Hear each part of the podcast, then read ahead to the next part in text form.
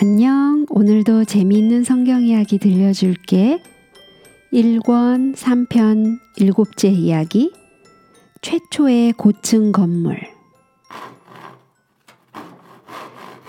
노아와 그의 가족들이 얼마 동안 아라랏산에 머물렀는지는 아무도 몰라요. 아마 꽤 오랫동안 그들은 저희가 가져갔던 음식과 씨앗의 창고로 사용했던 방주를 집으로 사용했을 거예요. 그들이 살만한 곳은 다른 아무 데도 없었어요. 오막살이 집 한 채도 없었거든요. 그래서 샘과 함과 야벳이 가까운 골짜기를 돌아다니며 농사짓고 살만한 좋은 땅을 찾아 개척하는 동안 그들은 방주에 머물러 있었어요. 마침내 방주를 떠나 새 집으로 이사하는 날이 왔어요. 그들은 산을 내려오면서 방주가 보이지 않을 때까지 몇 번씩이나 뒤를 돌아다 보았어요. 그 배는 오랫동안 참으로 그들에게 많은 도움을 주었거든요. 그들이 방주에 다시 돌아가 본 적이 있었는지, 그 방주가 어떻게 되었는지 우리는 몰라요. 아마 눈 속에 깊이 파묻혀 썩어버리고 말았을 거예요. 길도 없고 짐승의 발자국조차 없었기 때문에 산을 내려가는 것은 무척 힘이 들었어요. 그들은 거친 바위와 쓰러진 나무들을 타고 넘어야만 했어요. 또 골짜기에 있는 큰 연못들과 늪을 건너야 했어요. 그들이 가는 곳마다 홍수가 빚어낸 끔찍한 파괴의 흔적들이 보였어요. 어디를 가나 죄가 가져온 슬픈 흔적뿐이었어요. 그러나 그들에게는 머뭇거릴 시간이 없었어요. 그들은 빨리 새 집을 지어야만 했어요. 왜냐하면 아기가 태어나려고 했거든요. 성경은 아르박사시 홍수 후 이 년에 태어났다고 말해요. 그는 셈의 아들이고 노아의 손자였어요. 그가 태어났을 때 노아는 아마 그 아기를 매우 자랑스럽게 여겼을 거예요. 그는 새로운 세상에 태어난 첫 번째 아기로서 성경에 기록된 사람이었답니다. 그러나 그러한 개척 시대에 태어난 아기가 그 아기 하나만은 아니었어요. 많은 아기들이 그 뒤를 따라 태어나게 되었어요. 셈과 함과 야벳은 모두 많은 가족들을 거느리게 되었어요. 그들이 처음에 지었던 집은 너무 비좁아서 그들 모두가 함께 살 수가 없었어요. 그들은 점점 멀리 퍼져나가기 시작했어요. 자라서 결혼을 하는 자녀들도 또한 멀리 떨어진 곳으로 가서 새로운 가정을 꾸렸어요. 처음에는 이렇게 천천히 퍼지던 이 땅의 인구가 나중에는 더 빠르게 늘어나기 시작했어요. 홍수 후 일 세기가 마쳐질 무렵에 노아의 가족은 수백 가구로 늘어났어요. 수많은 자손들이 태어났어요. 아마도 이 땅 위에는 오십만 명 정도의 사람들이 살았을지 모르겠어요. 이 모든 사람들이 이야기하는 큰 문제 가운데 하나는 어디에 사느냐 하는 것이었어요. 서로 떨어져서 개척되지 않은 먼 곳으로 가느냐, 아니면 집 가까이에 사느냐 하는 것이었어요. 대부분의 사람들은 함께 살기를 원했어요. 아무도 노아 할아버지를 떠나서 멀리 가고 싶어 하는 사람은 없었어요. 여러분도 아마 기억하겠지만 노아는 홍수 후에도 삼백오십 년을 더 살았거든요. 그들은 분명히 홍수 전에 노아와 그의 아들들이 보았던 아름다운 세상에 대해서, 그리고 죄 때문에 어떻게 세상이 파괴되었는지에 대해서 여러 번 이야기했을 거예요.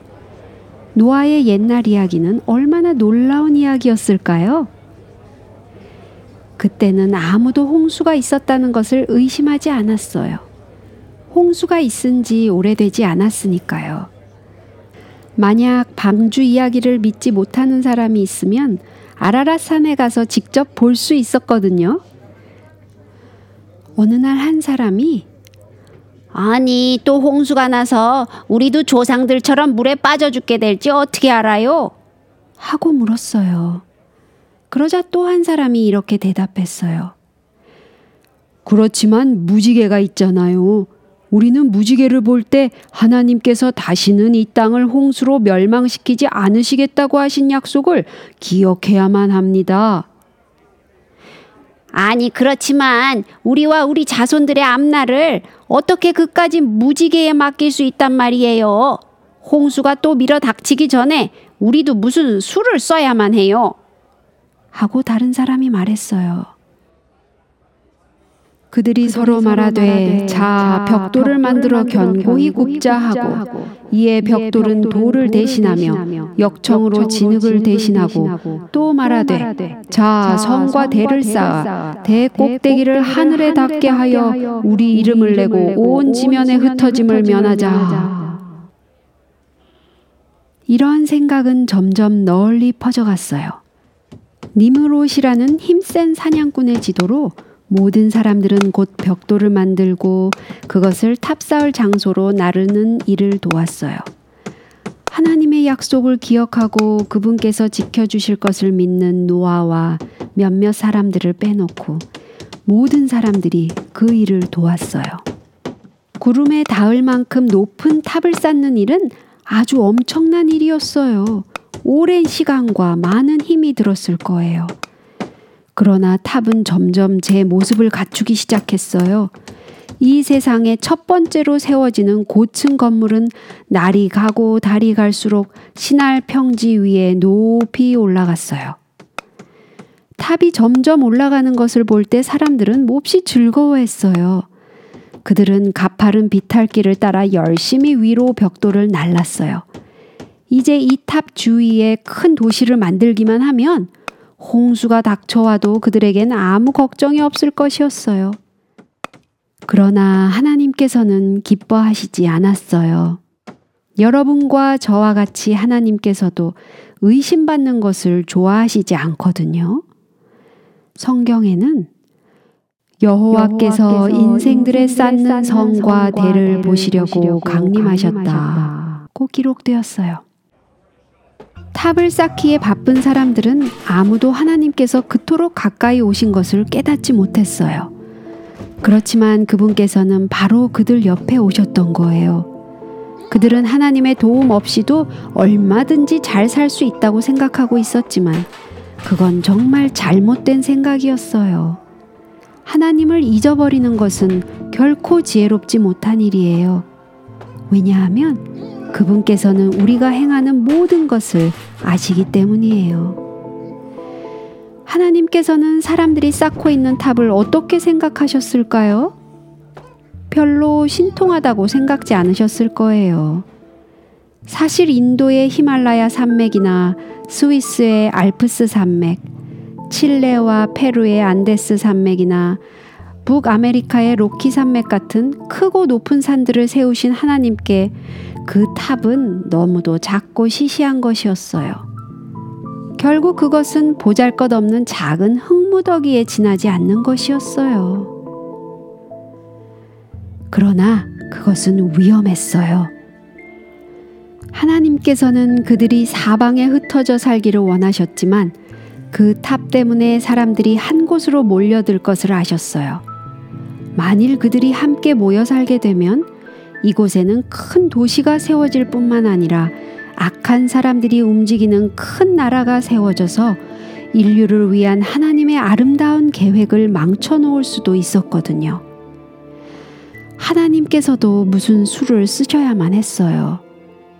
하나님께서는 아주 멋있는 방법으로 그들의 계획을 깨뜨려 버리시기로 했어요.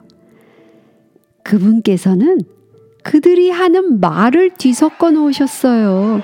서로 다른 말을 해서 알아들을 수 없도록 하신 거예요. 그 결과는 엄청난 것이었어요.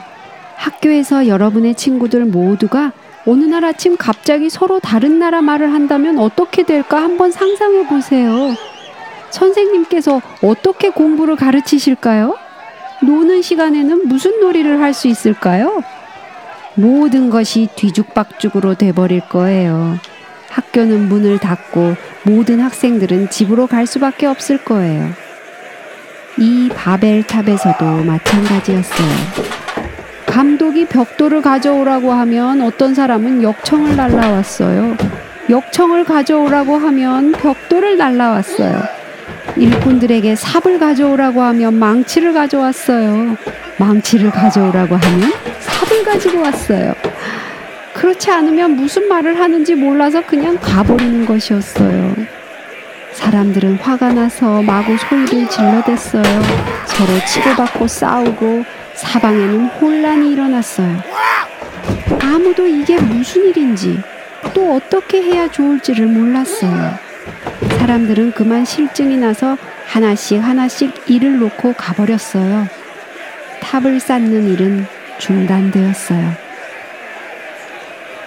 집으로 돌아오다가 상점에 들려서 물건을 사려던 사람은 물건을 살 수가 없었어요.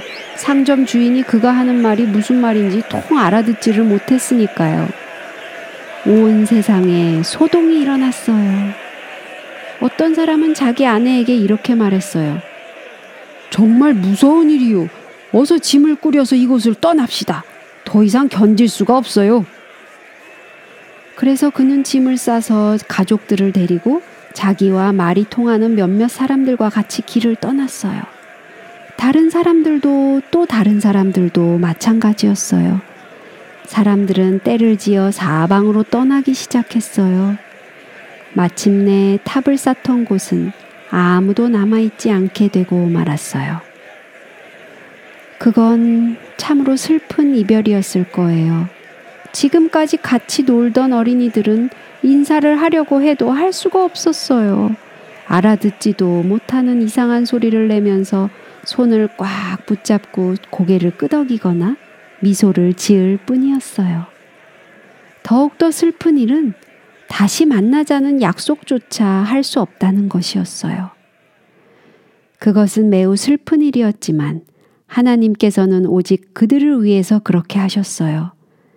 그들 모두에게는 하나님을 잊고 그분을 믿지 않는 결과가 얼마나 쓰라린 것이라는 교훈이 필요했어요. 오늘 이야기는 여기까지야. 다음에 또 재미있는 성경 이야기 들려줄게. 안녕.